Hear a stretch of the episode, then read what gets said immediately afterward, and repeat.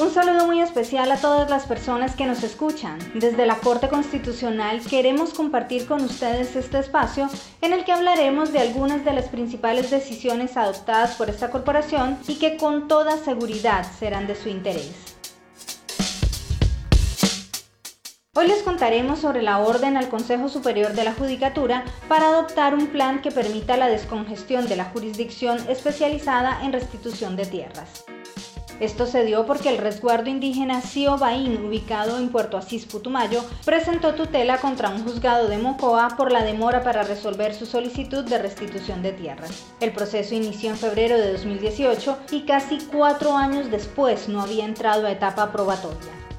La Corte estudió el caso y concluyó que el incumplimiento de los términos procesales es indiscutible y motivo de preocupación ante la congestión y atraso en el trámite de este tipo de procesos.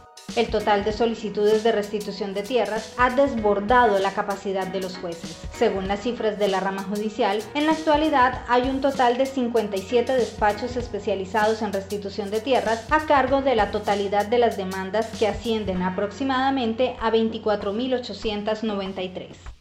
Aunque en este caso la Corte encontró que la mora judicial no obedecía a descuido o negligencia del juzgado accionado, precisó que el no resolver la solicitud de restitución pone en entredicho la seguridad jurídica y social sobre el territorio reclamado y particularmente incrementa los factores de riesgo sobre la comunidad indígena. Por ello consideró necesario tomar correctivos. Entonces, ¿qué ordenó la sentencia?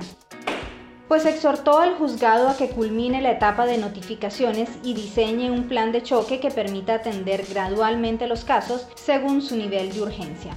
También le ordenó a la Defensoría del Pueblo y a la Procuraduría General de la Nación presentar un informe conjunto en el que identifican las principales dificultades que se están presentando en los casos de restitución que generan una extensión indefinida en los tiempos procesales.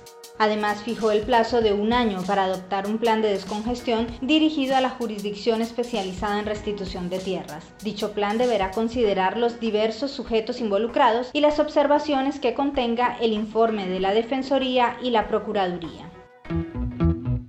Para quienes quieran ampliar información sobre esta decisión, la sentencia es la T341 de 2022 y la ponente es la magistrada Diana Fajardo Rivera. La pueden encontrar en la página web www.corteconstitucional.gov.co.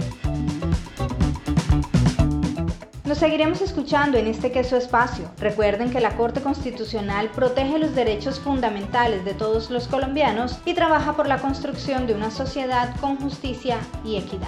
Hasta pronto.